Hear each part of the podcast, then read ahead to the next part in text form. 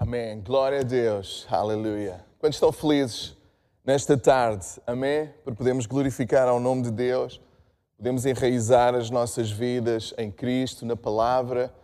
Amém? E há uma vida nova que se renova através da palavra de Deus dos nossos corações. Eu convidava uh, a todos vocês a abrirem as vossas Bíblias, aqueles que tiverem, ou então acompanharem conosco no profeta Isaías, capítulo 53, versos 2 a 5. Eu vou ler na versão de o livro. Isaías 53, 2 a 5. E a palavra de Deus diz: Aos olhos de Deus, ele era o delicado rebento de uma planta que brota de uma raiz numa terra seca e estéril.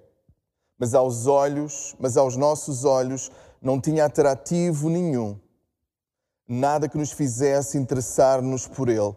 Desprezámo-lo, rejeitámo-lo, ele era um homem de sofrimentos, experimentado nas mais amargas provações. Voltámo-lhes as costas e olhámos para o outro lado. Quando passava por perto, era desprezado e não ligamos importância nenhuma. Contudo, ele levou verdadeiramente as nossas enfermidades e carregou os nossos sofrimentos. Pensávamos que era afligido, castigado e humilhado por Deus, mas ele foi ferido pelas nossas transgressões e esmagado pelas nossas culpas. Ele foi castigado para que pudéssemos ter paz e pelas suas feridas fomos sarados. Amém? Pai, abre ainda o nosso coração, Pai, para que a tua palavra nos transforme. Em nome de Jesus. Eu gostava de falar hoje sobre a beleza da cruz. A beleza da cruz. Amém? Hum, nós estamos nesta jornada pela palavra de Deus, estas sete semanas, e hoje nós estamos na parte central. Amém? Uh, na parte que fala acerca da cruz de Cristo e daquilo que Ele fez em nosso lugar. Se nós lemos os Evangelhos, nós percebemos que a vida de Jesus, retratada nos quatro Evangelhos, Mateus, Marcos, Lucas e João, de alguma forma uh, tem um foco nos últimos três anos da vida de Jesus e parece que faz quase um slow motion em relação à crucificação e aos últimos dias, às últimas horas de Cristo antes dele chegar à cruz. E de alguma forma isso é propositado para que nós entendêssemos a importância da cruz. E eu gostava que vocês pudessem uh, meditar comigo para tentarmos encontrar essa beleza no sítio mais improvável. Encontramos beleza na cruz. Certamente, aqueles que têm, têm filhos, de alguma forma já presenciaram uh, o nascimento. Sabemos aqui que as mulheres, elas são muito fortes e muito corajosas só pelo facto, as mães, né, de darem à luz. Um, ao, acompanhar, ao acompanhar a gravidez e as últimas horas antes de, das, das mães darem à luz, nós percebemos que é alguma coisa bastante doloroso e bastante intenso, mesmo com toda a ciência. Só que depois do bebê nascer, alguma coisa se transforma. Uh, é como se se tornasse um momento amargo e difícil num momento praticamente mágico, inesquecível.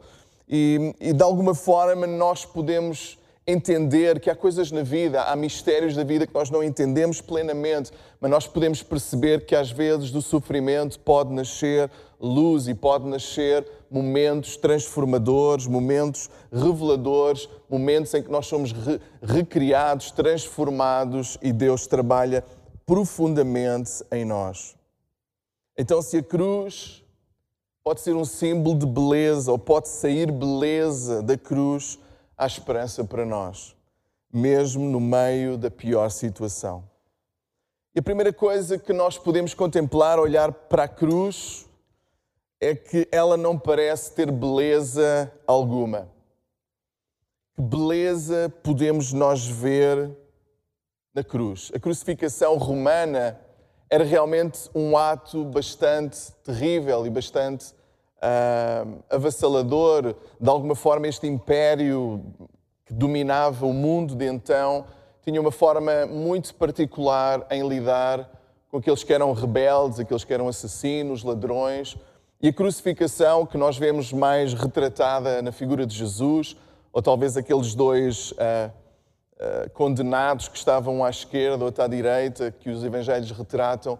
Mas a verdade é que a crucificação naqueles dias, nos dias de Jesus e no, nos anos que antecederam e, e, e depois também, era alguma coisa que acontecia diariamente no Império Romano. Centenas ou até milhares de pessoas eram crucificadas de uma forma bastante rude e bastante austera, mas mesmo assim esse, essa crucificação continuava a acontecer ano após ano, dia após dia, porque mesmo com a crucificação que era tão agressiva, o coração do homem não foi transformado. O coração do homem continuou a praticar o mal. E se nós olharmos para a própria crucificação de Jesus, que beleza existe num homem que foi extraordinário, que fez milagres incríveis, que foi alguém que ensinou como ninguém, alguém que uh, foi injustamente julgado, alguém que não fez mal algum,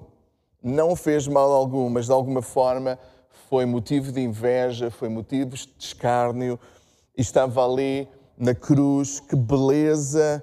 Há nisso, num homem derramar o seu sangue e estar crucificado durante seis horas naquela cruz, agonizando, clamando, dizendo em alta voz: Deus meu, Deus meu, porque me abandonaste? Que beleza nós podemos ver alguém que fez tanto bem a tantas pessoas, ficou praticamente sozinho na altura que mais precisava.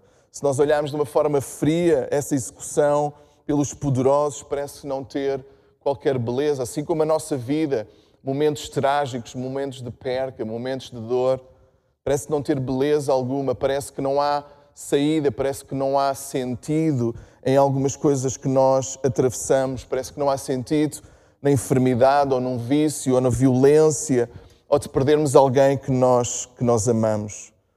Que tipo de beleza nós podemos encontrar numa notícia do médico a dizer que temos Covid ou que alguém da nossa família tem Covid. Talvez meta mais receio quando é alguém com mais idade que nós amamos, um pai, um avô, um tio, ou que alguém tem cancro e não tem idades. Estas notícias não têm idades. Que beleza nós podemos extrair de lermos um e-mail a dizer não precisamos mais dos seus serviços, você está dispensado. Que beleza existe na conversa de um casal onde um deles diz: Olha, vamos dar um tempo, porque para mim não dá mais. Parece que há situações que nos esmagam e parece que há situações onde nós não vemos qualquer beleza.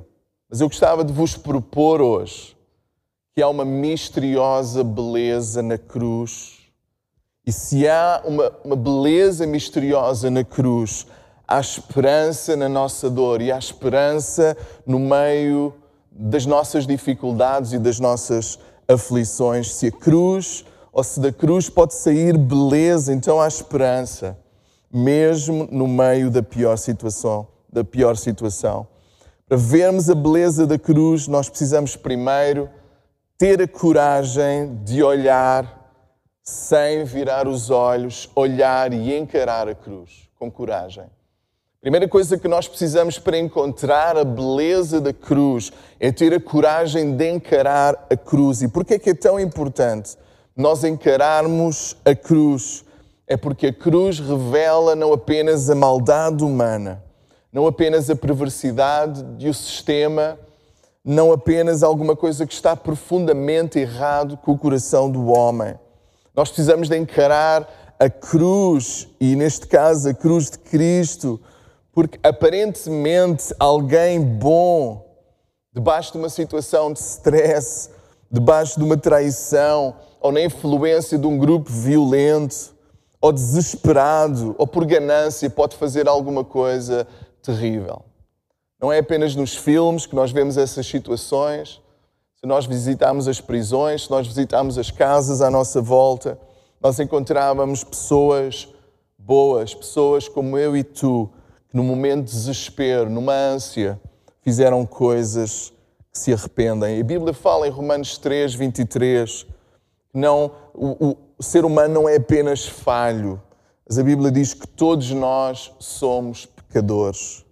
Todos nós falhamos, todos nós estamos moralmente perdidos.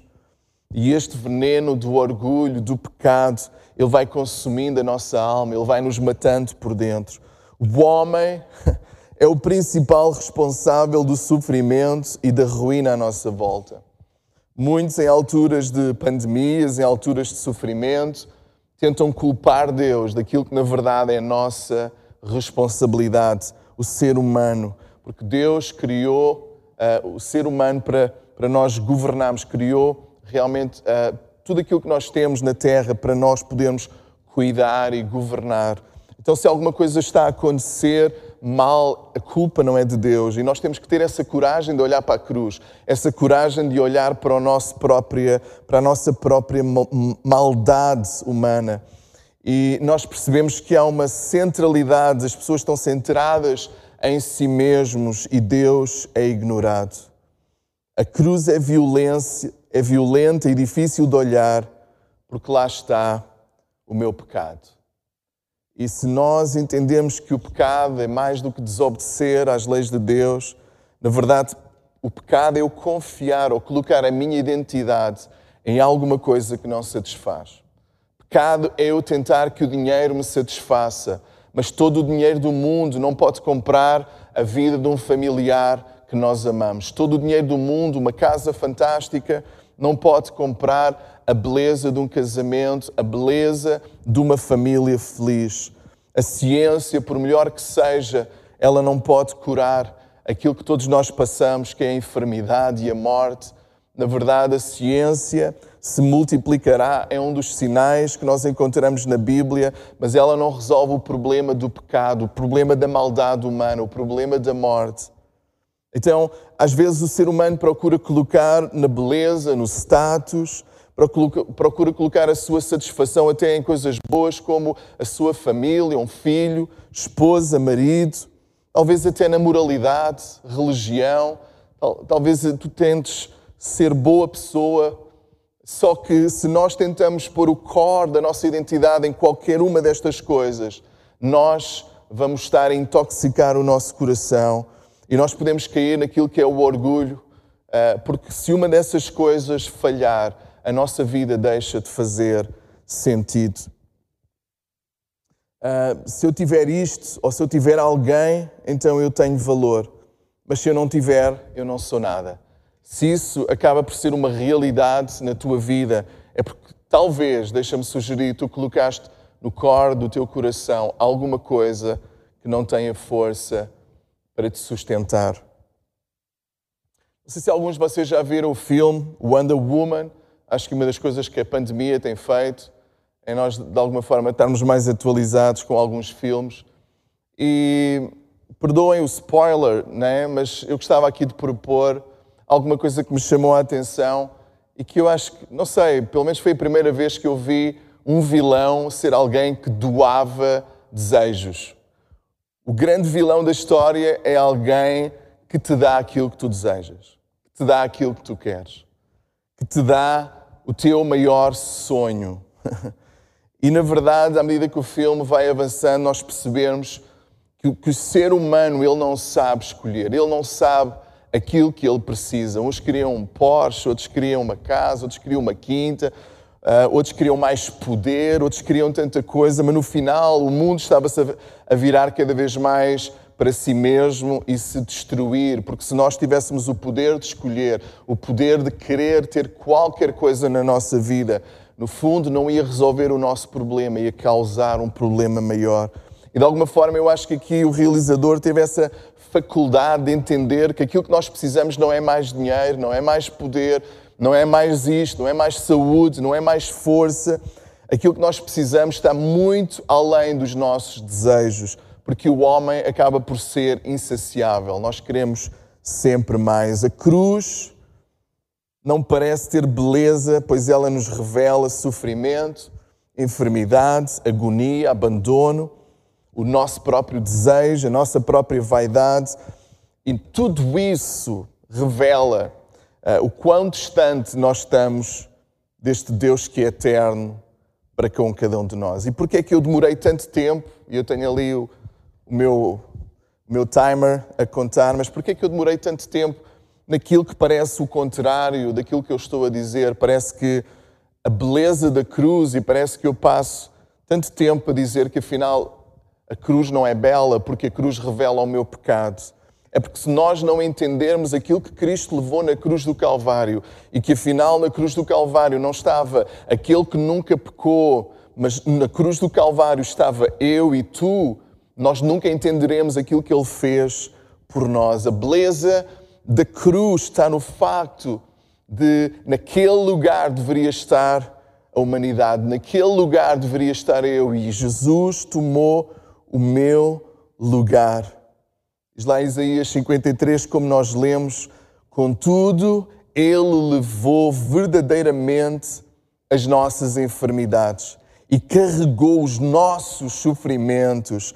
Nós pensávamos que ele era aflito e castigado e humilhado por Deus, mas ele foi ferido pelas nossas transgressões, esmagado pelas nossas culpas, foi castigado para que pudéssemos ter paz e pelas suas pisaduras nós fomos sarados. Ao conversar com um amigo esta semana,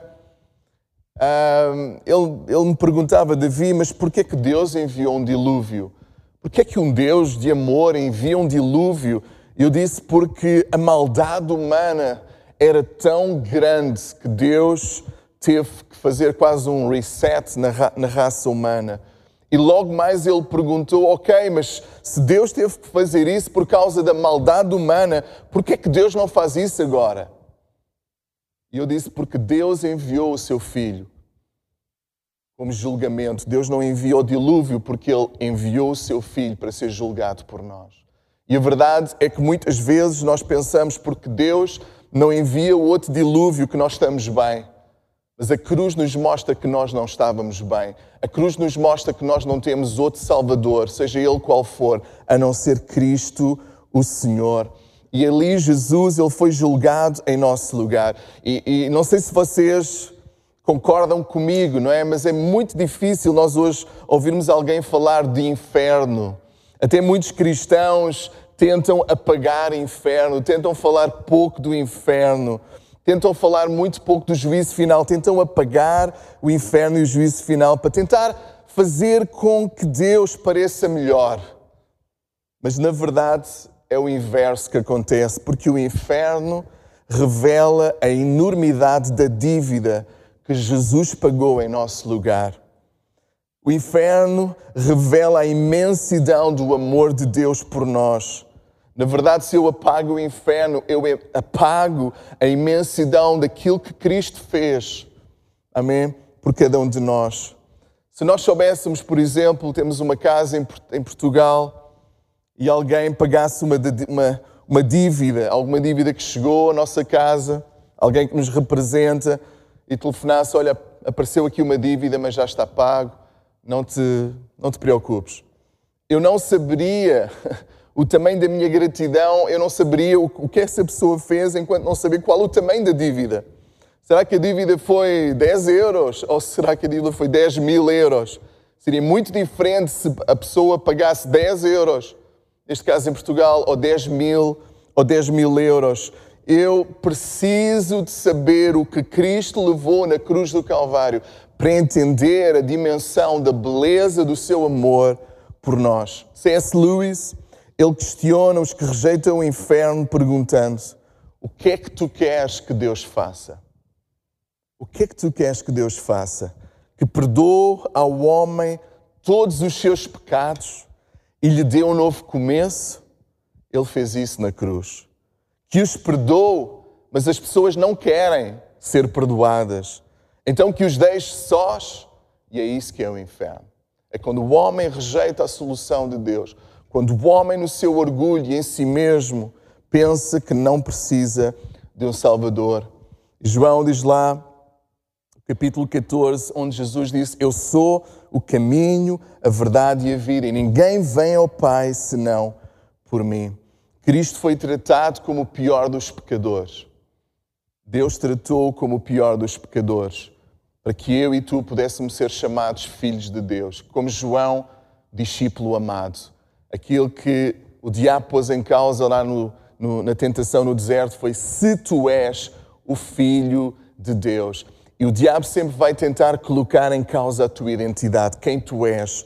E eu quero sugerir aqui que aqueles que confiaram que Cristo levou sobre si as nossas enfermidades, Deus nos tornou o poder e a, a maravilhosa e a mais bela coisa que nós poderíamos ter, ser adotados na vida, uh, na família de Deus e, e recebermos uma vida que é eterna e que jamais terá fim o homem à sua direita e à esquerda de Jesus, quando Jesus estava crucificado, um deles disse: Tu és o filho de Deus, então por que é que estamos aqui todos? Tira-nos daqui. Mas o outro disse: Nós merecemos estar aqui, mas ele nada fez. Lembra-te de mim. Lembra-te de mim. Jesus respondeu: Ainda hoje estarás comigo no paraíso. Jesus estava a dizer: Não é aquilo que tu fazes, mas é porque tu entendeste que eu estou aqui por causa de ti. E se alguma coisa há de beleza na cruz é porque Ele conquistou o paraíso para nós. A beleza da cruz não está em si mesma, mas naquilo que ela conquistou o paraíso, a salvação, a vida eterna e uma vida nova aqui. A beleza da cruz está na motivação de Jesus em abraçar a cruz. Foi o amor, porque Deus amou tanto o mundo, que deu o seu único filho para todo aquele que nele crê não pereça, mas tenha vida eterna. E não mandou o seu filho para condenar o mundo, mas para o salvar. A beleza da cruz está que afinal ele estava ali como uma oferta voluntária. Quando tentaram prender Jesus, Jesus disse a Pedro: Guarda a tua espada. E ele disse: Tu não sabes que eu posso pedir ao Pai uma legião, um exército de anjos Tu não sabes que é, é uma oferta voluntária. Jesus, ele calou-se diante de Pilatos, diante de Herodes. Porquê? Porque ele estava se a entregar, porque sobre ele, ele estava a levar a culpa que é nossa. Jesus sempre se defendeu muito bem, Jesus sempre tinha as palavras certas. Ninguém pôde tomar Jesus antes do tempo, mas quando chegou a altura certa, ele se calou diante do julgamento dos homens e do, diante do julgamento de Deus, porque sobre ele estava a nossa culpa, estava o nosso pecado. Não sei se vocês acham interessante, aqui bem no início, e nós refletimos um pouco na oferta de Abraão e realmente Abraão, ele teve uma, quando Deus lhe pede o seu filho, um ato de amor, mas coloquem-se também na pele de Isaac. Isaac não era um menino. Algumas histórias às vezes retratam, ele já era um adolescente, ele já era um jovenzinho. Ele poderia bem, porque ele teve o seu filho bem, numa idade avançada, ele poderia muito bem ter resistido ao seu pai e ter dito: Não, pai, eu não vou, mas ele se entregou voluntariamente e é um, é um tipo daquilo que Jesus fez como um cordeiro mudo. Ele se entregou em nosso lugar. A beleza da cruz me faz amar e perdoar o meu próximo. Mando-vos se amem uns aos outros como eu vos amei. E é esta medida. O maior amor é mostrado quando alguém dá a vida pelos seus amigos. E vocês serão meus amigos se fizerdes o que vos mando. O que é que Ele nos manda? Nos amarmos uns aos outros. É por causa do perdão, e diz lá, se nós não somos, se nós perdoarmos a dívida aos homens, o Pai Celestial nos perdoará a nós, mas se nós não perdoarmos aos homens as, as suas ofensas, então também o Pai não nos perdoará a nós. O que é que Jesus está a ensinar? Que nós não podemos rejeitar o perdão porque fomos perdoados. Nós não podemos rejeitar o perdão ao nosso semelhante. Nós não podemos rejeitar o amor ao nosso semelhante porque fomos amados de uma forma tão intensa, porque fomos perdoados de uma forma tão extravagante. E uma das coisas que a mim mais me fascina é as palavras de Jesus na cruz, quando está entre a vida e a morte. Ainda ontem estávamos a falar com alguém que nasceu no lugar onde há um vulcão Sabem como é que se chama o vulcão? É Etna, lá na Sicília, em Catanha, não é? O poder de um vulcão. Não sei se alguns conhecem também o poder de um raio. de um relâmpago, o poder do tsunami. Este Deus que criou o universo, que criou os vulcões, que criou todas as coisas, no meio da maldade humana, ele podia ter engolido aqueles que estavam a crucificar, mas porque é que Deus não o fez? Jesus, ele pede ao Pai, perdoa-lhes porque eles não sabem o que fazem. E é a mesma coisa que acontece quando o primeiro mártir, Estevão, ele estava a ser apedrejado. Ele estava de joelhos a olhar e a ver a glória de Deus e diz: Pai, perdoa-lhes porque não sabem o que fazem. E ali Estevão estava a orar sem saber por um dos maiores missionários de todos os tempos, o apóstolo Paulo, que segurava as capas daqueles que apedrejavam Estevão, porque ele orou por todos aqueles que o apedrejavam. Deus apareceu lá no caminho, na estrada, e, e Paulo, ele caiu do cavalo e ele encontrou Jesus. Que haja em nós esta beleza de amarmos o nosso próximo, apesar das pedradas e apesar daquilo que as pessoas fazem. A beleza da cruz está na declaração de vitória. Este é o meu último ponto, amém? Onde ele diz: está consumado, ou tudo está cumprido. Na verdade, uh, no grego, a palavra é, é tele, tele, tele, uh, tetelestai, tetelestai, que significa terminar, completar, realizar. Jesus estava a dizer: a dívida foi totalmente paga. A justiça e o amor de Deus se encontraram na cruz. A nossa dívida foi paga na cruz e o amor de Deus foi revelado em nosso lugar. Amém? E, e Jesus foi uma das pessoas que mais falou em inferno e, e a Bíblia diz que ele desceu às profundezas da terra, ao Hades. E eu, eu creio que Jesus foi declarar lá no inferno: Olha, meus amigos não preparem mais lugar para o Davi, nem para a Catarina, nem para a Ana, nem para a Filipa. Não preparem mais lugar, aleluia, porque eu paguei o preço da sua redenção. E ele depois foi ao paraíso, que ele disse: Ainda hoje estarás comigo no paraíso. E diz: Olha, vamos colocar mais casas, amém, porque eu paguei o preço da redenção da humanidade. E todo aquele que crer em Jesus tem vida eterna. Aleluia. Numa perspectiva eterna, a nossa dor é apenas uma vírgula naquilo que Deus quer fazer. Ele foi castigado para que pudéssemos ter paz e pelas suas pisaduras fomos sarados e melhor do que tudo, Ele mesmo é a nossa recompensa. O véu foi rasgado de alto a baixo. A Bíblia diz lá em Romanos 18: Eu penso que o que sofremos durante a nossa vida não pode ser comparado de modo nenhum com a glória que nos será revelada no futuro. Aleluia. A cruz não parece ter beleza alguma, porque revela o nosso pecado. Mas a beleza da cruz está no facto de Ele ter tomado o teu e o meu lugar. A sua motivação foi o amor e cumprir a justiça de Deus. A beleza na cruz está na transformação que esse Evangelho provoca em mim e me muda de dentro para fora para que eu seja uma nova criatura. A beleza da cruz está que Jesus disse está consumado. A tecnologia, o dinheiro ou a religião não pode salvar, mas Cristo, Ele é o Cordeiro de Deus. E se nós olharmos desde o princípio, até ao fim da nossa jornada. As coisas só fazem sentido por causa de Cristo. Ele é a chave de toda a história. Quando se cria todas as coisas e o homem pecou, lá em Gênesis, ah, há uma promessa que Deus enviaria, iria enviar um ah, que ia nascer da mulher que iria esmagar a cabeça da serpente. Sabemos que Moisés foi libertar o povo lá no Egito, mas Jesus veio libertar alguém muito mais poderoso que Faraó. É o nosso pecado, é o diabo, é a morte.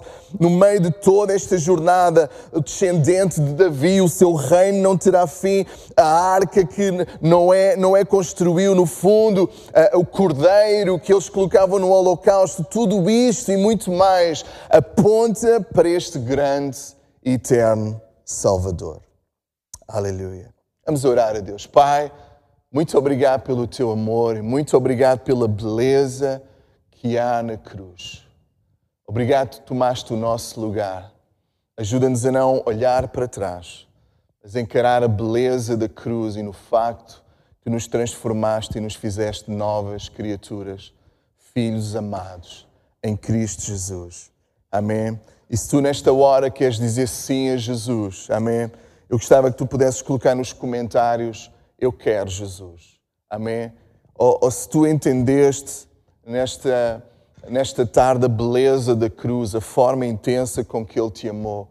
Amém? E que os sofrimentos não se comparam com a glória que Ele conquistou para nós, com a nova vida, com a esperança. Tudo aquilo que nós precisamos está nele. E aquele que não poupou seu filho, como não nos dará com ele todas as coisas? Eu não sei se tu precisas de cura, amém, mas ele é cura. Eu não sei se tu precisas de alento, mas ele é aquele que dá paz, aquele que renova as nossas forças. E, e nós já nos habituamos a, a, a, não, a perceber que estas barreiras do telefone, ou da tela, ou da televisão, não impedem o agir de Deus. Tivemos nesta semana uma vigília de oração, a presença de Deus estava naquele lugar. Eu quero dizer que para Deus nada é impossível. Deus está neste lugar. Alguns de nós estamos aqui a servir a Deus. Eu creio que Deus quer tocar também e renovar as nossas forças daqueles que servem, mas Deus quer renovar as tuas forças também no meio de uma pandemia, no meio daquilo que está a acontecer. Há um que caminha ao nosso lado e renova as nossas forças. E se tu queres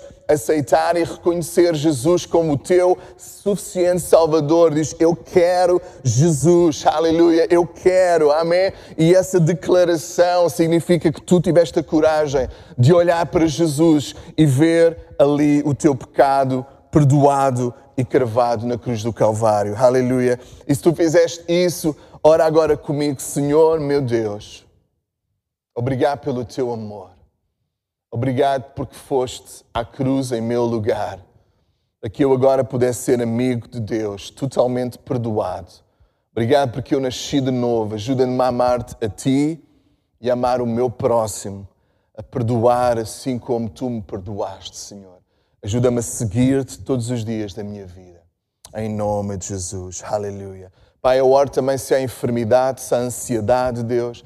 No teu nome, tu dizes pelas tuas feridas, nós fomos sarados, Deus, e na cruz do Calvário tu tomaste sobre si não apenas o pecado, mas toda a enfermidade da humanidade, e nós oramos em nome de Jesus, cura, aleluia, vida nova, renovação de mente, Pai, para a glória do teu nome, Senhor, como prova que tu ressuscitaste e tu estás vivo, aleluia.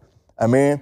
Que Deus ricamente vos abençoe. Vamos continuar ligados, conectados em Cristo. Amém? Vamos ter alguns anúncios agora e depois nós vamos ter um momento de oração com a pastora Filipa também. Se tiver alguma necessidade específica, coloque, porque nós acreditamos no poder de Deus e no poder da oração. Amém.